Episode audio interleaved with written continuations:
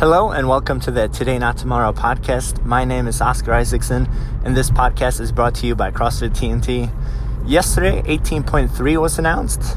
Uh, I'm going to give you a couple of pointers on what to think about going into this workout. If you saw Kyle Kasperbauer and Neal Maddox uh, doing this workout, you can see that the double unders become a big issue, and that that is the the big crux of the workout.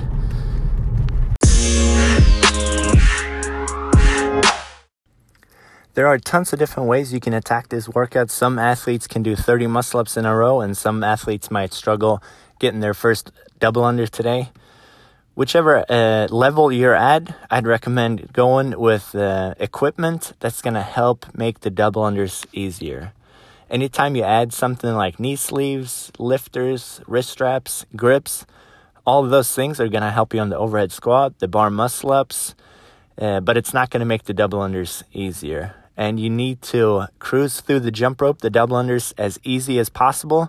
That's why I would advise uh, eliminating all the equipment that you think might trip you up on the double unders. So if you're comfortable lifting, uh, jumping in your lifters, or if you're comfortable doing uh, jump roping with grips on, then go for it. But the main priority is the double unders. So skip all the equipment that you think is going to trip up your double unders. Also, limit water breaks. This is 14 minutes. Uh, it's not 90 minutes or two hours. You don't need any water throughout this workout.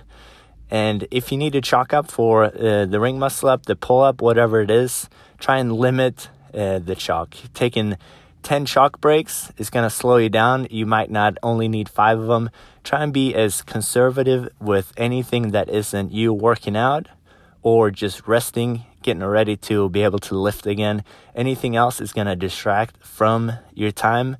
If you watch all the open announcements, you'll, you'll see that there's no time wasted stopping, fiddling with equipment, getting water, getting chalk.